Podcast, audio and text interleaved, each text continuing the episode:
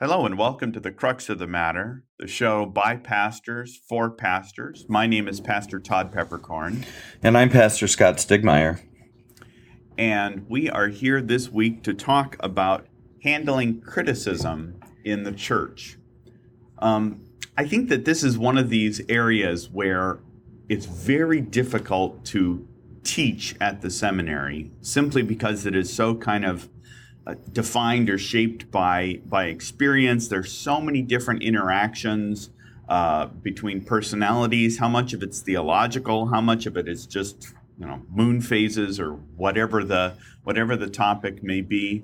Um, but just to just to kind of get us started started off, Scott, uh, what do you think of when you think of this uh, this phrase?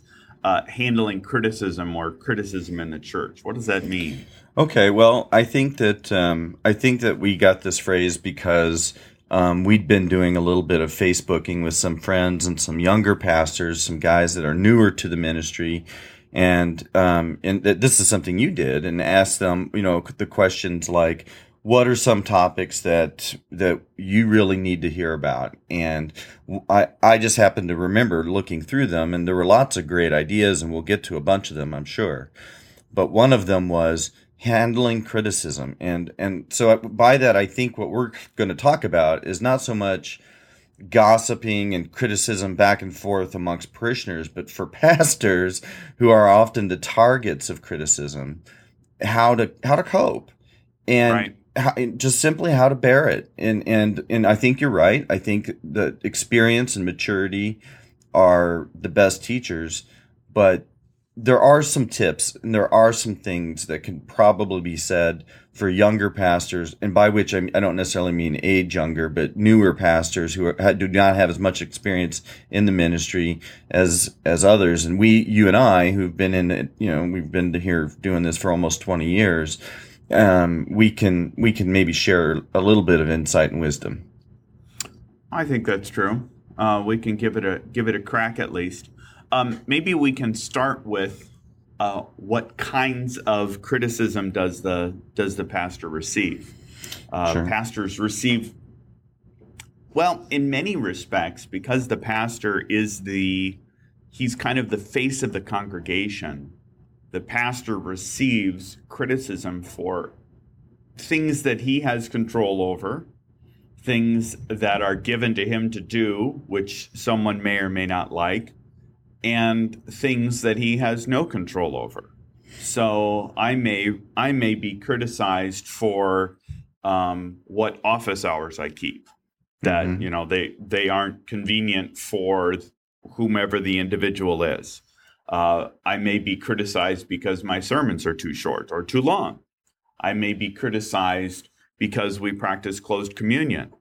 Um, mm-hmm. And each of those and how they're sort of addressed is handled very differently, at least from my perspective.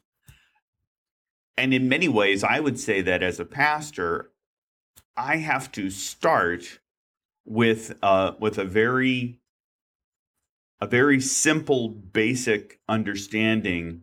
And while this may be obvious, I don't actually think it is is always a very simple, basic understanding that my congregation is not my enemy. Right. That right. my con- even when someone is criticizing me, um, and whether they're right or wrong, they are not they are not the enemy. They are not the the problem, whatever that whatever it may be. Uh, they are God's sheep. They are God's they are God's people whom I have been called to serve and care for.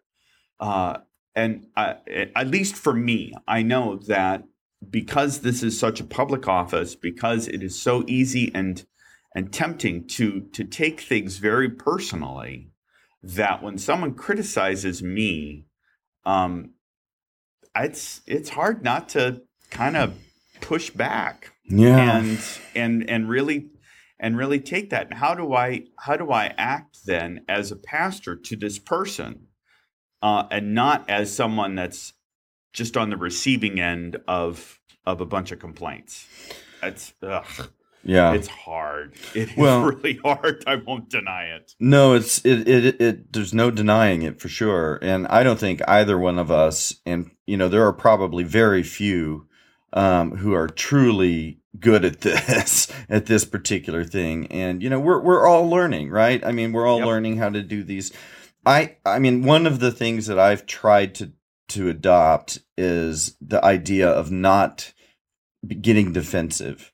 And that's real hard because you want to immediately you immediately want to put up the dukes and you know and maybe um, punch back or defend yourself right away and um, and I'm not saying I'm you know when I give it when I give a piece of advice like this I'm not saying that I am always successful at it myself. But I do think try not to immediately become emotional and defensive because no matter what it is. I mean whether it's a personal thing about you or whether it's um, a theological thing we if we go into battle mode too quickly I think that just escalates the emotions and, and so to just stay calm and listen and not go on the defense immediately and lash back i think that that gives you um, you know the, an opportunity to slow down and maybe because sometimes you know i hate to use this word but the proverbs talk about how to argue with a fool. And basically they say don't you know you know don't don't try to don't argue with the fool. Don't don't you know i've got my. i actually looked this up. I have in mind proverbs 26 verse 4 when arguing with fools don't answer their foolish arguments or you will become as foolish as they are. So, so we immediately want to just punch back and sometimes that maybe is unavoidable but i think a lot of times we can just Hmm. Okay. That's that's your insight. It's interesting. You know, this. That's, I hear you. I hear this. Your that's your opinion.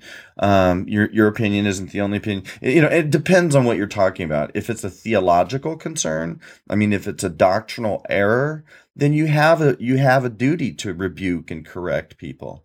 But there is a way to go. There are different ways to go about that too. Even that. Oh, absolutely. Um, and maybe it is it is worth trying to think about criticism that you receive as a pastor in a couple different categories. Yeah. Uh, one is one may be doctrinal or theological criticism, and the the issue that I that I I feel like I address every week. It's probably not every week, but it sure feels like it sometimes. The issue I address every week or almost every week is that of closed communion. yeah. You know, why are you so unloving? Why Yeah. why can't we commune anybody? And obviously that's a topic we'll have to take up in more detail at some point. But but that is a that is a theological criticism that really isn't about me at all, um, or very little at least. Um, but it is definitely a theological issue. Now, let's take that from a uh, another criticism and say, how come you didn't see so and so who's a shut in for six weeks? yeah. I thought you tried to see them every month. Well, that's a different kind of criticism. That Yeah. one, that one um, is a matter of of practice and how I am uh, practicing the the ministry here. One is is and obviously they're both theological in different ways, but one is is is doctrinal in the sense that they don't understand our our teaching. They don't they don't understand our doctrine. And so and because they don't understand it, they're they're um they're critical of it. Yeah. Or they do understand it and reject it. That's also Yeah. possible, of course. Yeah. Um, the other is, well, maybe I maybe there is room for criticism. Maybe I haven't seen someone for uh, for six weeks when I do try very hard to to visit all of our shut-ins every month. So what's my what's my answer to that? Well, my answer might be, you're right. I haven't seen them. I'm sorry. And and to not um, I, I I don't know. I am uncomfortable with with not uh, I don't even know how to say this. As a pastor, I have to be fully conscious of my own weaknesses and failings, and that my people see and experience my weaknesses and failings on a regular basis. yeah. If I act as if they aren't true or they aren't ever valid criticisms, then I am going to come across as kind of standoffish, as uh, as above the fray or whatever, and not as a fellow wounded sinner seeking to uh, uh, seeking to bring Christ's mercy, albeit imperfectly because I'm a sinner. That's mm-hmm. that that's that's a tension that I feel very much, and and in my mind at least, the struggle is I don't want to apologize for the ministry, obviously, but I am comfortable. Well, I am perfectly willing to say, yes, I have messed up. Yes, I didn't handle that well. And how and what is good what is good leadership or what is responding to criticism in a way that's actually going to teach this person and maybe that's a maybe that's kind of a, a, a theme as I try to try to address this is what is my goal as a pastor when someone is critical of either me or of the church? What's my what am I trying to accomplish at the end of this? I'd go back to what you said, um, you know, a moment ago that there are different categories of criticism. Um, Jesus received criticism. Jesus received so much criticism that he was put on trial and convicted and condemned to die. Right. So the apostles received criticism. Jesus didn't go around trying to make uh, mend fences with every single one of his critics because sometimes the right thing will offend yep. saying the right thing sometimes and I'm and here I'm not talking about personal opinions or private preferences. I'm talking about the word of God and specifically doctrinal things. That doesn't mean we can preach doctrine in a in a real obnoxious way because people have to listen to us and blah blah blah. But I but you can still be winsome and firm. And I think Jesus probably was to the weak, he was very winsome. But to those who came across to him as arrogant know it alls, he was at times quite offensive to them, whether he was intending to be or not. So sometimes I think we're just going to have to accept that, that that comes with the office. It comes with any, anybody in any kind of leadership will know that's true. And it's certainly true of pastoral ministry. Absolutely. And I think and I think the second category about the criticisms of our failings. Now we're not talking about moral failings, but right. just just the fact that we are human beings, we are flawed. And what I tell people sometimes is the pastor of a typical a, sole pastor of a typical Missouri Synod congregation, if you don't have like lots and lots of staff pastoral staff that you can delegate things to. You wear a lot of different hats. You have to be good with the elderly, shut in, sick visits. You have to be good with children. You have to be good at preaching and administration and writing and all the different things, conflict mediation, some kind of pastoral counseling. There are many, many hats that you have to wear as a past, sole pastor of a congregation.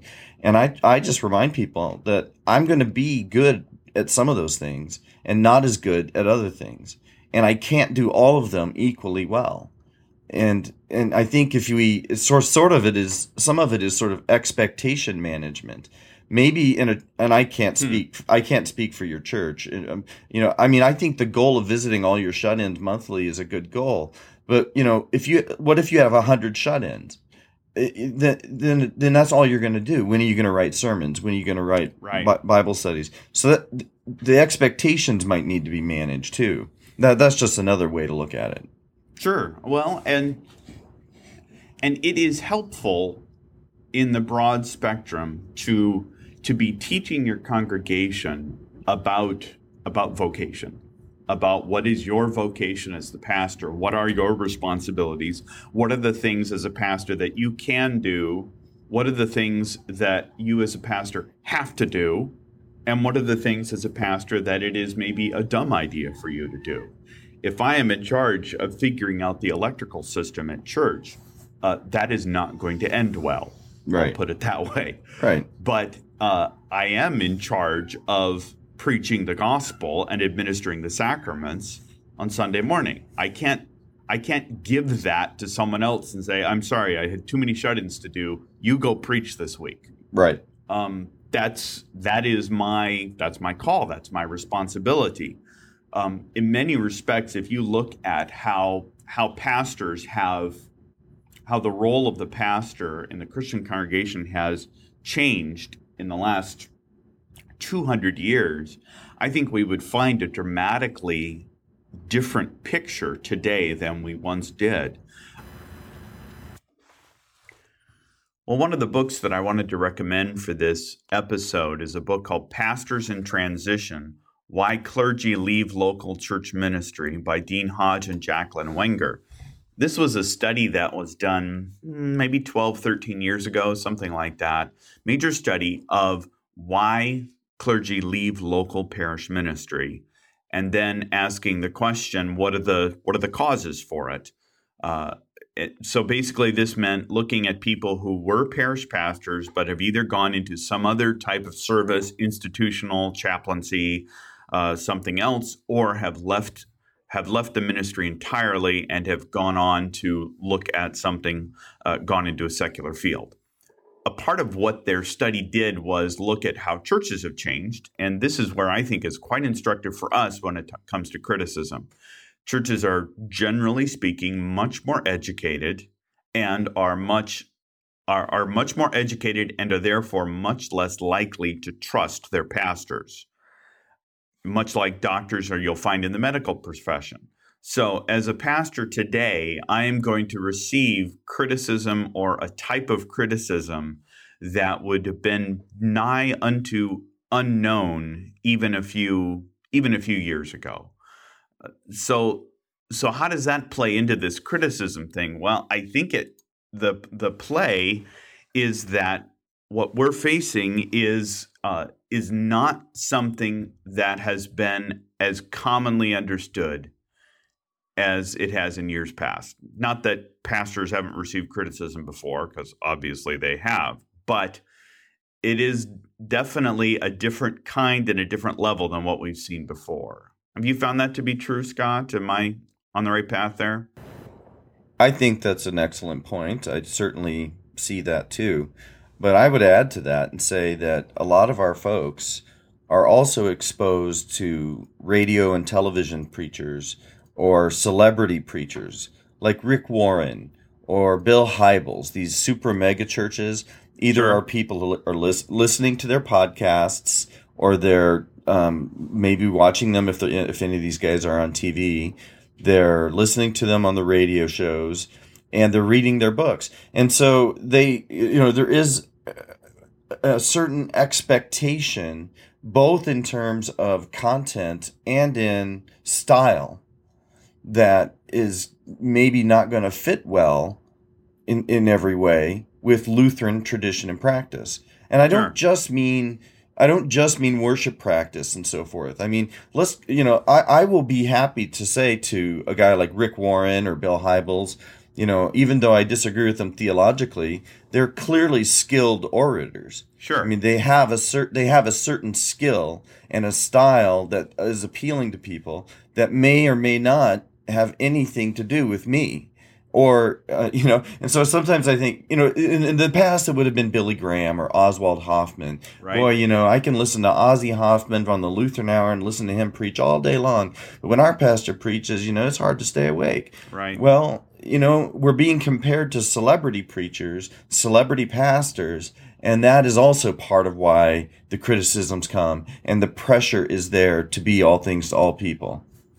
And I guess that what this really comes down to is as a pastor, I have to manage my expectations and and assume that just because I'm a pastor and I've been theologically trained and I've got all of this great background and education and everything, that does not mean that everyone sitting in the pew is going to automatically take everything that I say as gospel truth. Um, but that that is a trust that is going to be built over time. And in some respects, criticism can also be a sign of trust. In many cases, uh, a person is not going to be comfortable criticizing you until they have built built enough until they know you well enough to do so. And so in a in a kind of a weird way, criticism is also a sign that you may be doing the right thing, that you are building trust, that you are uh, that you are becoming a part of this community, a part of this place, and that now that they feel comfortable to to level criticism against you again, whether it's something that you're at fault for or not, that is actually a sign that that things are that things are cooking and that things are going well because they're listening to what you're saying and doing. And yeah. even if the answer isn't exactly what you wanted, it is it is still a sign that there's that there's things happening and that that's good. Well, and I would even add something kind of the corollary to this, Todd, is not just how do we handle criticism, but how do we handle praise? Oh, yeah right? you true. know, I mean, because you need to be just as you need to be object when people level criticisms at you. First thing I, you must do is not take it personally. Not yet, anyway. It may not, even if they are being personal in it. They may have issues going on in their lives. They maybe are battling cancer or a, a delinquent child, or they may have so much other pressures in their life that you just become an easy target. So don't be don't don't let it get to you. Develop a bit of a thick skin, but you need to let that thick skin be there too when they heap on the praises because that can easily go to your head and be careful of the people who immediately shower you with praise um, especially when you're brand new. I'm not saying be aware. I'm not. I'm not trying to teach young pastors to be cynical, but I do think that just as much as we have to have have a set a strategy or some tactics for handling criticism, we also need to have a little bit of a thought through strategy for handling excessive praise and what that can do to a to a pastor's spiritual life as well. Absolutely, that's a that's a very good point. Um, by by taking praise, it's very easy, for instance, to feel like if I'm being praised, I'm being praised because everything is awesome, and yeah. because I am awesome. Therefore, to quote the movie, um, but if you take that, the other side is going to come back, and now when you are criticized for something, you are going to take it personally in a way that isn't going to be healthy either. Yeah, as a pastor, there does have to be, and, and, cynicism isn't the right word, but there does have to be a sense of recognizing that that praise and criticism come and go. Yeah. And we all need positive feedback. We're not I'm not talking about that. And and that may be another good topic for us to to look at is where do you receive constructive criticism? Where do you receive praise? Where are you going to be built up as a pastor? That that I think is a really really good question. Um, and that may not happen as much from from the day to day conversations you have with your people. I'm not sure. I, I, I think there's a lot more we could talk about with that. But we're starting to run a little bit long, Scott. Um, I would like to at least uh, bring up a couple things. I'm I'm sure we haven't finished this topic. If there are parts of this that you'd like like for us to explore more, you can find the show notes at thecruxofthematter.net slash podcast slash six. And you can give us feedback at feedback at the crux of the matter.net. Uh, I hope you will uh, make a point of doing so for us. We'd love to hear from you. Uh, the friend of the show for this week is our mutual friend Mollie Hemingway. Mollie writes at the Federalist, which is a uh, an online magazine or journal. Uh, she's written oh so many wonderful things. She uh, uh, her most recent piece was a uh, a rather uh, unique perspective on Fifty Shades of Grey. This this I hesitate to even call it a movie, but I'll call it a movie. This movie that was that was released a couple weeks ago. So Mollie Hemingway, she is uh, she's read. Do you have a favorite piece that she has written of late, Scott, or something else? I know you know Mollie probably as well as I do. Well, I love reading all of her articles. I, you know, I check the Federalist on a regular basis, and I read many of the writers, but I always read I always read Mollie, and she's always got she she often writes on religion topics, and she often writes on topics that have to do with sexuality or feminism and sure. um, men and women's relationships. And I just think she has a really sane approach, and not not to mention a very uh, witty writing style that I enjoy. So so she's definitely a friend of the show. I think she gave us a shout out on Twitter when we first were starting up, so we want to thank her for that. Sure, absolutely. Uh, for years, she wrote at a uh, at a website called GetReligion.org, and and Get Religion is basically a, uh, a media criticism site where they look at how how um, modern media approaches topics of religion, and most often misappropriate topics of religion. So uh, so she's done a lot of lot of good work over the years. Thank you, Mollie, for all of that. Finally, what is bringing joy this week? As we are talking about about receiving criticism and and kind of taking the long view in pastoral care, uh, one of the books or sets of the books that I have that I have really found beneficial over the last few years for me is a series of books or letters really written by a, a 20th century theologian named Hermann Sasse. Uh, this is uh, Letters to Lutheran Pastors. There are three volumes. Uh, I have the first two. I haven't picked up the third volume yet. But these were letters, kind of like circular letters. Uh, Dr. Feuerhahn wrote wrote one of the introductions. Uh, said we really almost could call them epistles. Uh, these were letters that he wrote to Lutheran pastors about topics that he considered of great concern to Lutheranism as a whole. He was a pastor uh, in Germany at the State Church in Germany, briefly joined the Free Church in Germany, and then ended up uh, oh, late 40s, I want to say, at teaching at the Lutheran Seminary in Australia, where he was for the rest of his for the rest of his time, uh, and he is, if not the brightest light, certainly one of the brightest lights of the 20th century uh, in terms of in terms of Lutheranism. And these these letters deal with theological topics, pastoral topics, issues facing the facing the world, and they span about 30 years, maybe something like that, quite a while. And so, if you want to get a picture of what ministry was like in the 20th century and what the issues facing kind of world Lutheranism were, you really can't go can't do any better than these than these letters by Hermann Sasse. You can find him in the show notes. What's bringing you and, joy, uh, Scott? You know, a couple weeks ago, you mentioned that you're kind of a pen, uh, a pen fanatic or a pen addict, a particular um, fountain yeah. pens in particular. Well, um, sort of in a similar line, I'm not so much a pen addict, but I am kind of a notebook addict. Um, I like to write. I, sometimes I get away from writing longhand, and it's some it's something I'm trying to get back to. You know, because we just type everything or text everything. Right. And um, so I used to very religiously keep a journal on these Moleskine.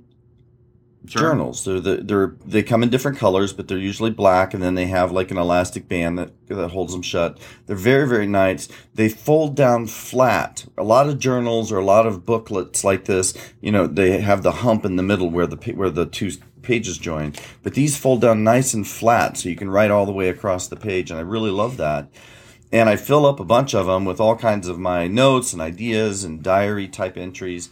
But um, I found kind of a collector's edition um, that's based on the Lord of the Rings. So I've got this brand new, fresh, I know, this brand new, fresh Moleskine notebook with, um, you know, the Hobbit, some Im- images from the Hobbit on it. And I am just so pumped to finish my other one so I can start writing in this new journal. That's what's making That's me happy today, Todd. I love it. I thought you'd like that. I love it. I, use like a, uh, I use a similar notebook. Uh, I have moleskins and I've used them in the past. Um, there is actually a very funny uh, a very funny video. I'll try and find it for the show notes about how do you pronounce it. Is it moleskin? Is it moleskine?